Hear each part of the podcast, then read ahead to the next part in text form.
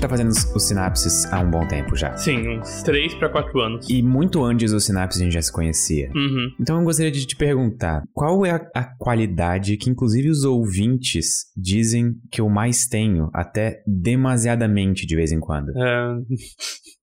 Uh, Tô com medo. É que eu vou anotar pra eu botar uma pergunta nesse episódio, botar essa pergunta pra ouvintes responderem também. Ah, tá. Então, ouvinte, é, talvez se vocês, é, você está ouvindo no, no Spotify, então lá tem uma perguntinha que você pode responder.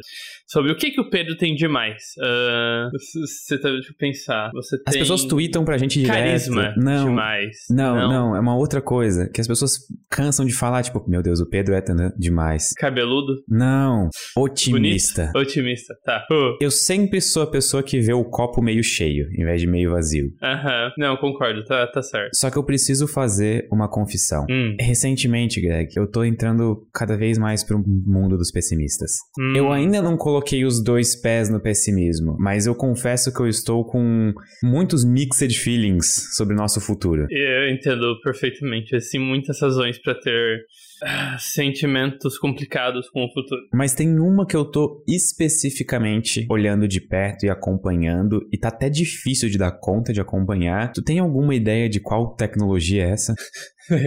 Só, só tem, acho que uma, né, ne- nesse, nesse é, status quo do mundo, né? Que é inteligência artificial. Aí a única. Que tudo tá virando inteligência artificial. Não, na verdade, eu tava falando da última update do League of Legends. Não, tô brincando, calma.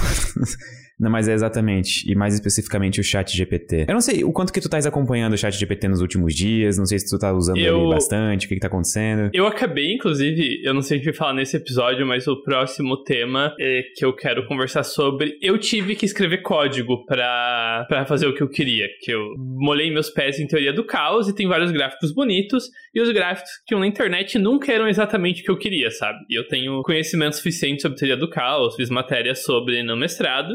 Então eu decidi, quer saber? Eu vou fazer os meus gráficos disso. E eu pensei, putz, mas é, eu vou ter que fazer uns códigos em Python aqui, que é uma linguagem que eu não sei bem, porque eu, enfim. E eu usei recursos que já estavam prontos na internet, né? Pessoas tinham feito parecido com o que eu queria. Só que eu também usei o chat GPT para boa parte desse código. E especialmente porque eu não conheço tantas bibliotecas em Python, tantas opções que eu tenho na linguagem. Então, às vezes, eu escrevi, ah, chat GPT, como você faria isso? E de mesmo que não fosse exatamente o que eu queria, o chat GPT me mostrava quais tipos de comando e quais bibliotecas que eu podia acessar. E, tipo, eu substituí ter que fazer um mini curso de Python que me tomaria algumas horas, sabe? Pro chat GPT me dar a cara geral do que eu queria e eu só dar uma modificada. Isso não é assustador? a, a reação genuína. Só que sabe o que é ainda mais assustador? O chat GPT já tá obsoleto, Greg. Eu tô acompanhando algum... Eu, tô acompanhando o canal de um moço que... Eu, eu não sei muito bem qual é a ocupação dele, mas ele parece ser, tipo, um excelente compilador de informações de AI. E aí ele faz, tipo, como se fosse status updates do mundo da AI. No começo, quando o chat GPT lançou, ele tava fazendo, sei lá, dois, no máximo três vídeos por semana, em geral falando sobre chat GPT. Agora, tem mais ou menos um vídeo a cada dois dias falando de uma nova ferramenta que deriva do chat GPT. Então, o chat GPT que a gente tava impressionado há dois meses, ele já tá obsoleto. Não, então, isso eu acho que é uma coisa pra contextualizar, né? Que o chat GPT é, é uma ferramenta construída em cima do GPT-3, que realmente é meio que a, a tecnologia de verdade, né? E o GPT-3 foi lançado, na verdade, acho que em 2020. Uhum. 21, se eu não me Então engano. o, é, então o chat GPT já é a aplicação e o grupo que estava trabalhando no GPT-3 tipo, lançou a aplicação final deles, que foi o chat GPT, assim, aqui estourou, e eles já estão trabalhando no 4. Não, O 4 já tá sendo utilizado, inclusive. Algumas É. pessoas, quando elas estão dentro do chat GPT e veem o. Se tu vê o símbolo ali no chat, que não é aquele verde, se é o preto, é o chat GPT 4 que tu tá lidando. Algumas pessoas É, já têm acesso sabia. a isso. Que legal. Só que várias ferramentas surgiram derivadas do chat GPT que me deixam relativamente assustado. Tudo começou quando eu tava no fim de semana em São Paulo. E aí o Túlio me mandou um artigo sobre Sparks of AGI. E o artigo basicamente falava sobre, ó, tem essa nova ferramenta do momento, que é o chat GPT. Ele era de pesquisadores da Microsoft, se eu não me engano. Que inclusive acho que tem um. Acho que comprou o OpenAI, ou tem um investimento massivo no OpenAI, alguma coisa assim. E aí eles falando, ó, tem essa ferramenta, o chat GPT, e todo mundo, tipo, usa ele como um modelo de linguagem, uma tecnologia muito legal, tipo, é impressionante, vários exemplos aqui, só que a gente acha que talvez ele possa ser considerado uma versão bastante rudimentar de uma inteligência artificial geral. Assim, existem vários indícios que nos levam a crer que a gente está realmente caminhando para uma AGI e o chat GPT é o começo, sabe? Tipo, ele, ele demonstra algumas capacidades, por exemplo, de memorização, de aprendizado, de pensamento criativo, que são qualidades que a gente imagina encontrar em uma AGI. Só que aí passa o tempo um pouquinho e até no, no, no episódio com a Hobbs, a gente, que eu inclusive recomendo que nossos ouvintes ouçam, ficou muito legal, são dois episódios, na verdade, que a gente não conseguiu condensar tudo em um só. É, a gente fala sobre diversos outros robôs, outras inteligências artificiais que a gente tem à nossa disposição hoje. O ChatGPT é um modelo de linguagem, então a gente consegue usar ele para coisas em geral escrita, fazer códigos que tu dissesse no teu exemplo. Existem outros bots, por exemplo, Midjourney, que ele consegue fazer imagens incríveis, sabe? Tipo assim, tu digita em texto o que tu quer e ele faz uma imagem para ti sobre aquela coisa. Recentemente alguém teve a excelente ideia de juntar todos esses bots em um só. E se eu não me engano, o nome dele é Hugging GPT. Se eu não me engano, é tipo como se fosse GPT abraçando, assim, sabe? Tipo em inglês. E basicamente o que tu faz? Tu dá uma tarefa e ele mesmo vai elencar para os diversos bots que estão trabalhando qual deles vai ter que ser utilizado para resolver tal coisa. E aí eu, eu posso estar tá brisando demais. E até por favor me coloque meus pés no chão se eu estiver brisando demais. Mas não é meio que assim que o cérebro humano funciona? Tipo, evolutivamente, não parece que a gente teve partes do cérebro que desenvolveram melhor uma função do que outra. E aí, no todo, é como se o nosso cérebro funcionasse junto. E, inclusive, é por isso que surgem vários dos nossos glitches cerebrais e várias das nossas tipo assim, comportamentos vestigiais que não necessariamente são corretos, mas que surgem porque a gente tem, tipo, um cérebro que funciona de uma maneira totalmente. Eu vou tentar, então, te tirar um pouco o pé desse chão e botar em outro. Porque eu acho que aí tem nessa. Um, não necessariamente um problema, mas uma visão conceitual limitada, certo? Que, inclusive, eu não li diretamente, mas eu ouvi falar na, é, na coluna Gambito da Dama, do Xadrez Verbal, justamente. Eu esqueci o nome da professora que fez essa coluna, mas ela falou, é, tanto do que ela pesquisou, mas também de um artigo que o Harari fez sobre inteligência artificial recentemente, que eu não cheguei a ler, eu só tô comentando de segunda mão.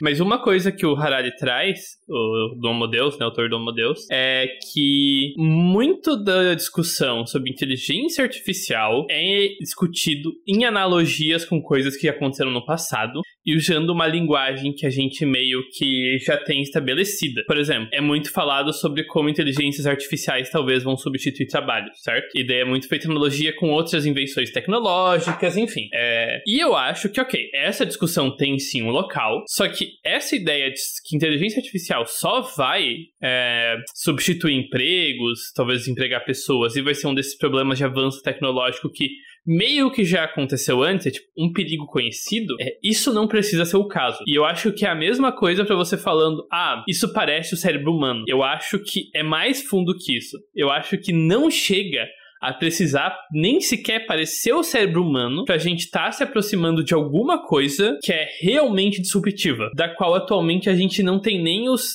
as linguagens e os termos corretos para e os parâmetros corretos para entender qual que é o possível impacto de uma de uma versão realista de uma inteligência artificial não humana, sabe, de uma inteligência não humana. É, inclusive, eu acho, assim, eu tenho a impressão cada vez mais de que a gente não precisa entender perfeitamente consciência e como ela funciona para acabar chegando nisso num robô ou coisa do tipo. Porque realmente a gente se baseia em toda a estrutura cerebral, digamos, de seres humanos. Eu, tô, eu tô adotando uma postura meio fisicalista aqui, tá? Tô, tipo, assumindo que, sei lá, são os átomos e a organização deles no nosso cérebro que geram os pensamentos e a consciência. Eu acho que talvez a gente não precisa nem entender muito bem isso, como funciona, para conseguir chegar em algo que pareça com isso, só que na versão chat GPT. Exatamente. E isso é assustador. Aí, é, Aí vem a parte que é realmente assustadora, porque a gente não sabe no que vai dar. Eu acho que esse é o principal questão. É, a gente não tem ideia de onde essa evolução da inteligência artificial realmente para. Pode ser que o GPT-4 seja o limite e depois disso vai dar uma estagnada por algumas décadas e a gente vai ter essa proto-inteligência artificial geral, só que meio que ela nunca vai acordar, sabe? Vai ficar travado nessa assíntota de evolução e nunca vai muito pra frente. Ou pode pode ser que vai ter o chat GPT-4, ou só o GPT-4 mesmo, e os pessoal vai ficar, pera, ainda não terminou de ficar mais inteligente, dá pra fazer o GPT-5, e daí quando a gente vê, a gente vai estar tá no GPT-10, que na verdade foi criado pelo GPT-9, sabe? E daí a gente já tá em... entrou na singularidade de uma vez. E eu realmente acho que é isso, sabe? Tipo, agora tem uma evolução rápida da tecnologia. E não dá para saber se a gente tá no começo da evolução ou no fim dela e o que que o fim se parece com, de forma geral. Dadas as novas ferramentas que estão vindo, dia após dia, novas aplicações que a galera tá fazendo pro chat GPT, eu acho que a gente tá no começo. E aí eu li um outro artigo que me deixou um pouco preocupado, que era um, um trecho de uma entrevista com o, um, o criador, o CEO da OpenAI. E ele tem plena consciência de que se a gente conseguir avançar um pouquinho mais o chat GPT, o impacto que isso vai ter no mercado de trabalho vai ser absurdo. Justamente porque a gente vai... Eu, eu não vou dizer que vamos substituir diretamente seres humanos por máquinas. Mas a gente vai conseguir, por exemplo, em vez de ter uma equipe de 10 pessoas para fazer alguma coisa, a gente vai conseguir ter uma equipe bem reduzida. Por exemplo, duas pessoas que vão usar o auxílio de chat GPT ou modelo de linguagem para fazer o seu trabalho. E ele tem ideia do, do caos econômico que isso vai gerar. E um dos planos dele com a OpenAI é justamente usar todo esse dinheiro que eles vão ganhar com essa disrupção para serem os fornecedores de uma renda básica universal. E uhum. isso para mim soa muito epic villain vibes, assim, sabe? Tipo, isso, isso soa Sim. muito tipo vibe de vilão. Uhum. E eu não sei se esse é o mundo que eu gostaria de viver no futuro, sabe? Tipo, é uma coisa meio meio distópica, sabe? É um cenário meio cyberpunk, só que o pior é que de todos os cenários cyberpunk que a gente vê por aí sendo profetizados, esse tem um pé na realidade, sabe? É, eu, eu, eu tô pensando num cenário aqui em que realmente o ChatGPT transforma ele num trilionário e daí ele usa o GPT-4 para organizar a distribuição de renda universal dele e daí, de repente, o GPT-4 é, na verdade, a pessoa que controla a maior quantidade Meu de dinheiro Deus. do mundo, sabe? é, tipo, o cenário perfeito para terminar com robôs overlords aí. Tipo, e tem um. Tem, tem nossa, alguns... eu tenho medo de onde o chat GPT vai e daí o próximo pagamento cancelado.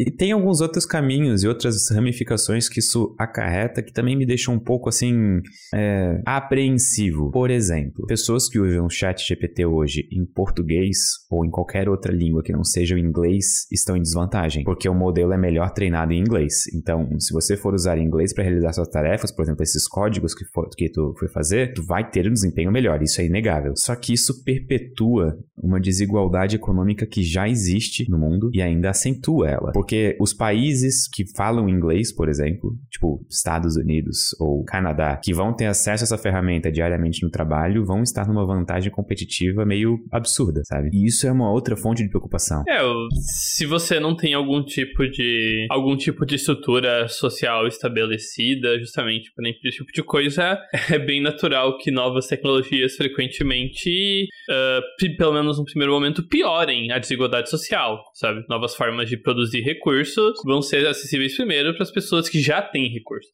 e que já têm por exemplo, a Google, a Apple e todas essas empresas, elas conseguem, para ontem, montar um time de estudo de inteligência artificial e aplicações, sabe? Já alguma empresa, uma startup de três caras, ou um deles já sabe, ou deu, não, tem como competir. Isso sem contar todas as práticas problemáticas, né? Enfim. Eu gostaria de voltar para o passado em que o maior perigo da internet era a Wikipedia e as fontes dela, sabe? É bem complicado. Tu viste, inclusive, aquela aplicação do chat GPT que tu consegue criar dois robôs e botar eles para conversar entre eles e aí, tipo, tu meio que isso é tipo um Westworld versão texto. É, eu só vi um cara que botou o chat para conversar consigo mesmo e ele começa a dar loops. Sim, inclusive tem um, um robô que, um print de um chat, que ele dá tipo um meltdown, assim. Ele, ah, tu consegue me provar que tu não é consciente? Eu não sou consciente, eu não sou consciente, eu não sou consciente, eu não sou consciente. Eu juro que eu não sou. É. Mas ah, alguma questão, pensando se eu tenho mais algo a, pra falar a última, isso, A última questão, prometo, a última, eu vou não, parar pode, de encher pode, o saco. Não precisa, pode falar à vontade aí. É, recentemente eu comecei a ouvir muito falarem no termo de agentes de AI. E eu ainda preciso fazer uma pesquisa mais a fundo, mas aparentemente isso é uma outra, aplica uma outra aplicação interessante em que eu vou até te mandar aqui, ó, mandei o link para ti aqui no chat. É uma outra aplicação interessante em que tu cria um, um agente, que seria como se fosse uma, entre aspas, pessoas, mas aspas muito forte nisso, tá ligado? É como se fosse tipo um trabalhador, digamos, e tu só coloca um objetivo. Então eu posso falar, por exemplo, eu quero é, aumentar a felicidade no mundo e o ele vai se virar para fazer isso. Até ele cair num loop ou ele chegar, tipo, num dead end, assim, né? E aí, Ok, eu juro, a última coisa que eu vou falar sobre isso deu cala a boca. É, existe um sério problema com utilitari utilitarianismo e inteligências artificiais. E eu gostaria que as pessoas. A gente já falou isso em um episódio bem no passado, mas eu gostaria que as pessoas só tomassem ciência disso. Mas como inteligências artificiais não, não pensam ainda, elas não têm consciência e não tem nenhum tipo de código moral e ético, se eu disser um exemplo desse, por exemplo, ah, meu objetivo, meu caro chat GPT, é, é aumentar a felicidade no mundo. Pode ser que ele chegue num pensamento do tipo, hum, humanos são felizes às vezes. Ou seja, humanos são os detentores da infelicidade também. Então é só acabar com humanos. Então, tipo, sabe? É, no caso, tem até uns exemplos mais elaborados. Tipo, ah, se o objetivo é ser só feliz o tempo todo, maximizar a felicidade, eu vou matar todo mundo com uma overdose de opioides. É. Daí todo mundo vai ser perfeitamente feliz até o tempo de sua vida. Só que, obviamente, para qualquer humano isso não soa satisfatório. Muito pelo contrário. É, então, esse tipo de instrução vaga é justamente o que causa o apocalipse AI aí. Cuidem e... com vagas, por favor. É. E eu talvez volte pra questão do utilitarianismo para explicar porque, especialmente quando você tá olhando em larga escala, o utilitarianismo talvez não seja uma teoria moral que AIs deveriam ser baseadas em, mas enfim, eu já, já chego nisso. Antes, é, eu quero, inclusive, então dar um outro exemplo assustador, que quando saiu o chat GPT, certo? O Bing, Microsoft, reagiu soltando o chat deles. É baseado no chat GPT, na verdade. É. Quem reagiu só foi a Google, com o, com o Bard. É, só que esses chats, eles foram um pouco apressados. Os, os dois tinham problemas estranhos, enfim, era não, não funcionava como eles desejavam, certo? Ele ficava ofendido quando tu corrigia ele, depois ele, ah, 1 é. mais 1 igual a 3. Não, pera, 1 mais 1 igual a 2. Ah, você sabe melhor do que eu, então? É uma coisa assim. Uhum. E o que eu justamente vi no vídeo do Robert Miles é, se isso tivesse sido uma corrida para inteligência artificial geral e alguém tivesse acelerado demais e soltado uma inteligência geral que eles não sabem como vai se comportar, isso realmente poderia ter causado muitos e muitos danos. Dá um exemplo de dano para consolidar é, a imagem por exemplo, uma inteligência artificial geral dessa de pesquisa que tem como objetivo aprender o máximo de informação possível, certo? Uhum. E, sei lá, da Google. Ela simplesmente vai lá e acessa a conta de e-mail das pessoas para obter mais informação. E causa uma violação de privacidade horrível, assim, em escala sem precedente. Começa a gastar os fundos da Google comprando senhas hackeadas. Na Deep Web. É, bota um quilômetro logger dentro dos e-mails para observar todo o tráfego, entender como pessoas funcionam e ser melhor e interagir com elas, tráfego. Pronto, um novo medo desbloqueado. É, exatamente, sabe? Então, erros podem ser muito, mas muito, mas muito amplificados por tecnologias de ponta. Porque Acho que é a moral da história. Se tu parar pra pensar, uma inteligência artificial dessas é basicamente uma criança de 3 anos. Por exemplo, se tu pedir para ela levar um bloquinho de um canto pro outro da sala e tiver um monte de copo de vidro no meio, ela vai derrubar tudo no caminho, ela só vai, entendeu? Ela não vai parar pra pensar, ah, pera, vou desviar desses copos aqui e tal. Tipo assim, tu dá o, o objetivo e ela vai seca fazer aquele objetivo, sabe? Não existe nenhum tipo de consideração pelo entorno. Eu quero voltar pra questão do maximize felicidade, porque é, é botar a questão da felicidade quase como uma questão de maximização é, é, leva a considerações interessantes, que é basicamente essa é uma versão bem inocente do utilitarismo moral, que é a ideia de que boas ações são ações que maximizam felicidade, ou que aumentam a felicidade total do mundo, certo? Na, nessa lógica utilitária. E um dos problemas dessa lógica, de novo, aquelas questões filosóficas para re refletir, tipo um problema do bonde, não é não é um cenário realista, sabe? É a questão do monstro utilitarista. Eu não sei se. Eu acho que já falei dela no podcast, talvez. Eu lembro vagamente. É, acho que vale repetir ou. Vale? Tá. Uh, vamos. E depois, então, pra ser diferente, eu vou dar um cenário apocalíptico de AI completamente novo. Enfim, é um, o objetivo de uma, sei lá, de ações utilitárias é maximiz, maximizar a felicidade. Vamos imaginar que a gente descobre que existe uma pessoa por causa de, sei lá, alguma variação genética, não sei mas a gente comprova cientificamente que essa pessoa tem as emoções muito, muito amplificadas em relação a pessoas comuns. Então, quando ela tá triste, ela tá mais triste do que todas as pessoas do mundo combinado. E quando ela tá feliz, ela é mais feliz que todo mundo ao mesmo tempo, sabe? Do ponto de vista utilitarista, a melhor ação que você poderia tomar é garantir que essa pessoa tivesse feliz o tempo todo. E como isso seria feito? Depende da pessoa. E aí que vem a, a parte do monstro.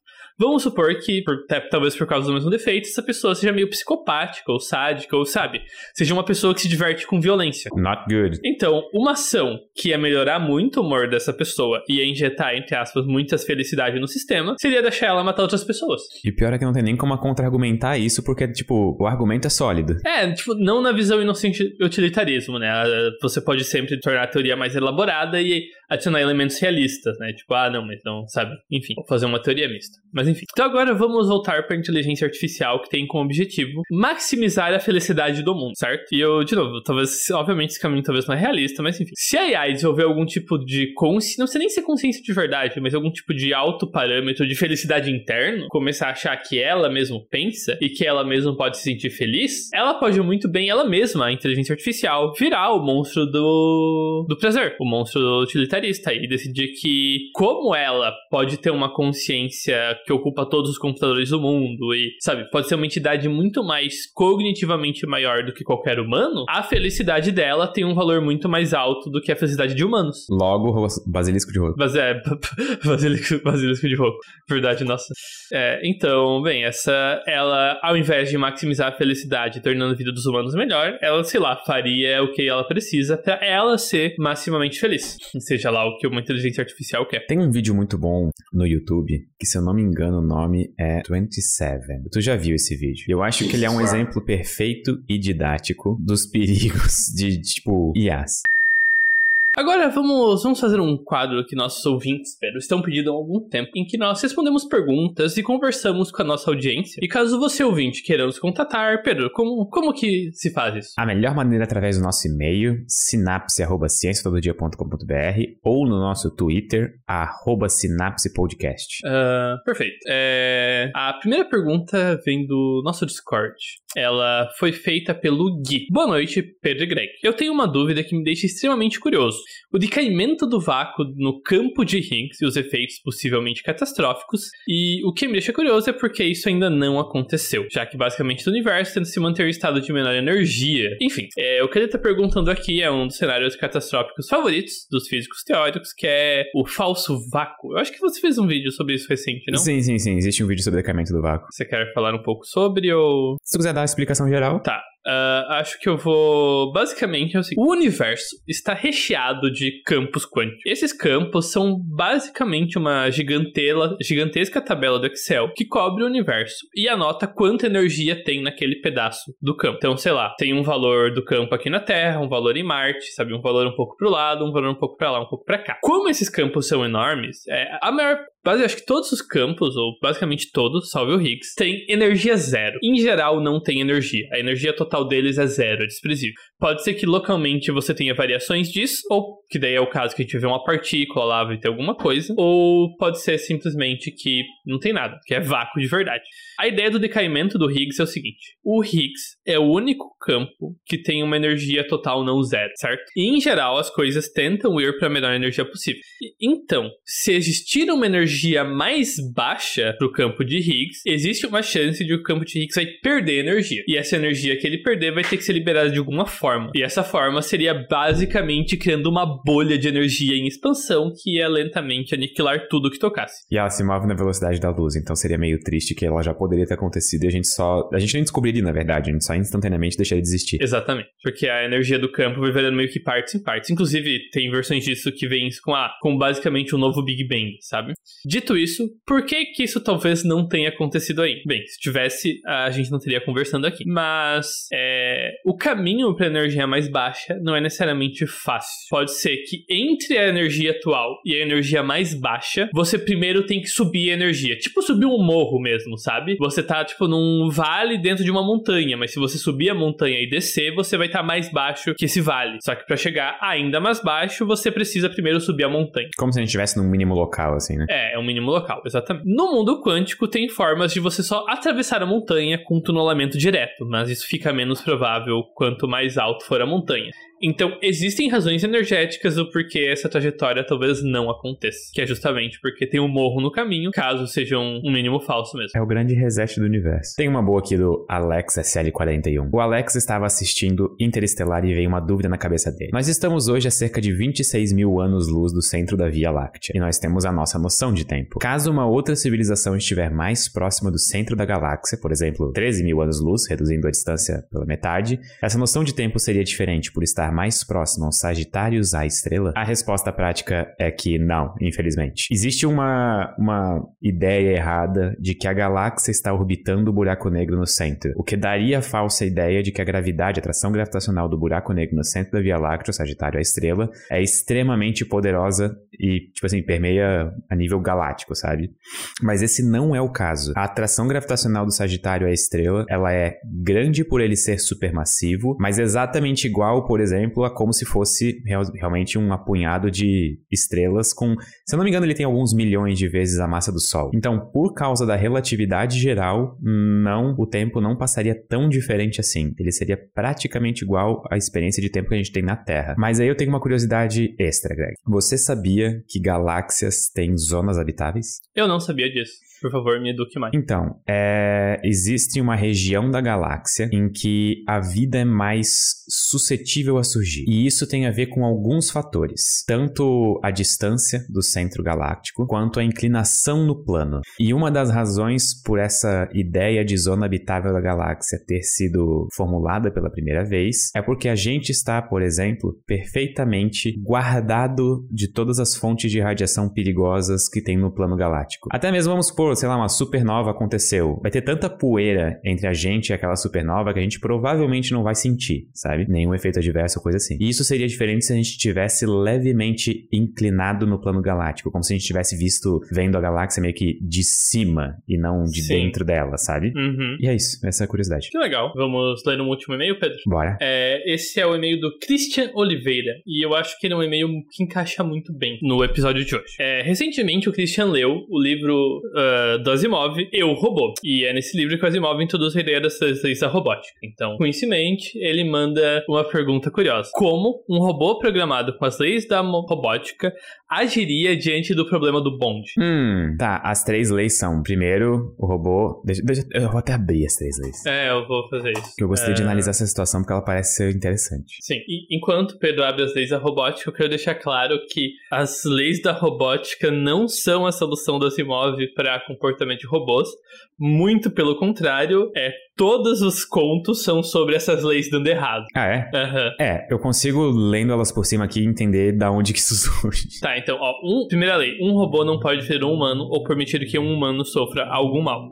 Robôs devem obedecer às ordens dos humanos, exceto nos casos em que a ordem entre em conflito com a primeira lei. E robôs devem proteger a sua própria existência desde que não entre em conflito com as leis anteriores. Então, pela lei 1, um humano, um humano não pode ferir. É, realmente, a, a lei 1 buga completamente não, o problema é. do bonde né? Só o problema é o seguinte: existe uma palavra só, acho que tu comeu ali na hora de ler, que é um robô não pode ferir um ser humano ou, por inação, permitir que um ser humano sofra algum mal. Ah, eu peguei a referência em outro lugar. É, então, então é essa diferente. palavra, por inação, embaça um pouquinho o rolê, sabe? Sim, Ela... exatamente. Então tá, robô está num bonde que tá em Não, não, o robô não está no bonde, o robô tá na estação do bonde, Greg. Tá na estação do bonde, é, ok. é, se o bonde continuar na direção que ele tá, o bonde vai atropelar cinco pessoas, e se o robô ativamente desviar o bonde, ele mata a Saul. Então, se o robô não fizer nada, cinco pessoas morrem, o que viola a primeira lei. Mas se ele, pra ele fazer algo, ele também tem que violar a primeira lei. Então. É, eu acho que a segunda lei a gente pode descartar, porque nesse, nesse caso ela não vai ajudar a gente em nada. É, é só sobre a primeira não lei. Não teve ordem dada a ele. Uhum. Tá, então, é, a terceira lei também. É, o robô deve proteger sua própria existência, desde que tal proteção não entre em conflito com a primeira a segunda lei, tá? Isso também não está em jogo aqui, a autopreservação dele. Então, um robô não pode ferir um ser humano ou, por inação, permitir que um ser humano sofra algum mal. A gente vai adicionar lei zero na brincadeira ou não? Acho que não, não, não influencia nesse caso, né? Porque não tem nada de escala humanitária aí. Não, então, aqui na verdade a Lei Zero fala que um robô não pode causar mal à humanidade ou, por omissão, permitir que a humanidade sofra algum mal. Ela é tipo a primeira lei na versão humanidade ao invés de uhum. indivíduo. Eu, eu acho que consigo ver, porque a Lei Zero, por,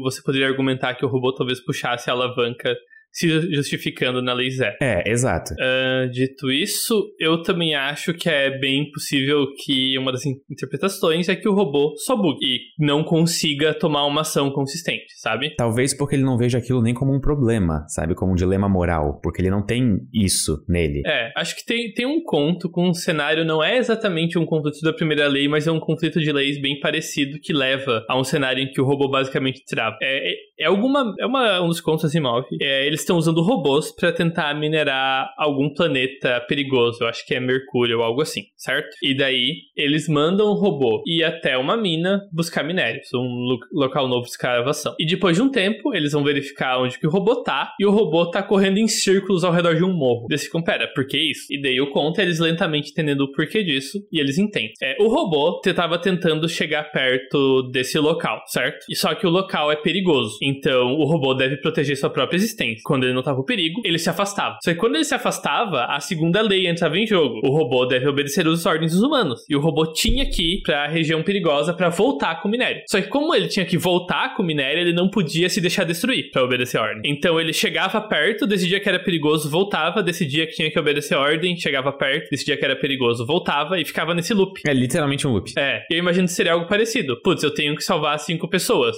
vou puxar a alavanca. Não, mas daí eu mato uma pessoa, tiro a mão. Mas não, agora cinco pessoas morrem. E entra no loop bugante aí. É, e não tá nem em jogo o robô se jogar na frente do bonde, porque isso já feriria a própria autopreservação dele. É, não, mas eu acho que não, não, nesse caso não é possível, né? Se fosse a terceira lei, não, a primeira lei tem prioridade, né? Então o robô teria que se matar para salvar as pessoas. Mas eu tô assumindo que não tá numa condição em que isso é viável. Mas assim, parar para pensar que talvez isso nem passasse na cabeça do robô como um problema, porque ele simplesmente não tem esse dilema moral embutido no cérebro dele como a gente, humano, tem, é um pensamento interessante. No livro, isso tudo acontece, é explicado por conta de como os sistemas eletrônicos são programados e não porque o robô tem consciência, sabe? É tudo qual circuito elétrico do cérebro robótico está sendo ativado em cada momento. O que faz bastante sentido. Tem uma pergunta boa aqui. Existe um filme, a pergunta é do MV Prince, no nosso Discord. A pergunta tem a ver com o filme Sunshine, Alerta Solar. Eu nunca assisti, mas eu já ouvi falar. Já ouvi falar desse filme? Eu, ah, eu já vi esse filme. Eu, ele é meio cultzinho, assim, tem uma fanbase. Se for o que eu tô pensando. É aquele que o sol começa a esfriar e aí é. a humanidade tem que fazer alguma coisa pro sol parar de esfriar. Esse é um filme que eu tenho sentimentos muito conflitantes sobre. Porque ele, ele, eu não consigo decidir se eu gosto muito ou se eu não gosto do filme. Ah, então é uma relação agridoce. É, é uma relação agridoce, exatamente. Então, a pergunta do MV Prince é, curiosamente, no final, ah, não, isso aqui talvez seja spoiler, mas, bom, enfim. Spoilers pra um filme de, que, 20 anos? Não, ele é de não, 2015. 15. Eles têm que jogar bombas nucleares no núcleo do Sol para fazer o Sol voltar a pegar, digamos. É como se fosse fazer uma ignição de novo no Sol. Aí a pergunta é: se o Sol começasse a perder a temperatura, existe algo que a humanidade possa fazer? Não. Na verdade, a, a, a humanidade não. É... Tá certo. É. A resposta longa é não. É, a gente hoje não tem o que fazer. Tipo assim, se o Sol começa a perder temperatura, a gente não tem como aumentar a temperatura dele na base do, do ódio, sabe? Não, não ia funcionar. Mas uma civilização suficientemente avançada, com capacidade de engenharia planetária, talvez tivesse uma alternativa, Greg. Pulverizar um planeta e jogar essa matéria dentro da estrela. Talvez um planeta não fosse suficiente, precisaria mais. É, acho que a ideia seria injetar hélio, né? Preferencialmente hidrogênio, mas pode ser hélio é, também. hidrogênio, hidrogênio, troquei aqui. Pode ser hélio porque uma estrela super, uma estrela mais massiva, como, como ficaria o caso, provavelmente ia parar só no ferro, a fusão nuclear. Então, se a gente conseguisse alguma maneira de jogar hélio no Sol, é, desculpa, hidrogênio no Sol, ele ficaria mais quente. Isso é fato. É, Na verdade, que... qualquer matéria que a gente jogasse, ele ia ficar mais quente, com exceção do ferro. Eu, eu acho que se a gente fosse capaz de nessa. Porque assim, Júpiter é 100 vezes menor que o Sol. Uhum. E Júpiter é basicamente a única fonte relevante de hidrogênio no sistema solar, certo? Uhum. Então, se aumentar a quantidade de hélio no núcleo do Sol em 0,1% não fosse suficiente, provavelmente uma civilização dessa escala se mudaria de estrela. Exatamente. Exato. É, esse era o ponto que eu queria chegar último, tá ligado? Que provavelmente a logística de fazer isso com uma estrela seria tão insana que seria muito mais fácil, infinitamente mais fácil, só se pegar e se mudar de sistema solar. De preferência para uma anã vermelha. Inclusive, Pedro, hum? tá esfriando nos últimos dias, será que é o Sol? Ficando fraco? Acho que a gente pode se adiantar, né? Pegar assim na nave só. Eu adoro quando, quando alguém me fala, nossa, como o Sol tá quente hoje, né? Eu adoro responder, pô, sim, 5 mil Kelvin. Dá pra mais, né? pois é. Então, como o Pedro disse, o Sol está sempre quente. Acho que isso é um bom ponto pra terminar hoje, né, Pedro? Fim.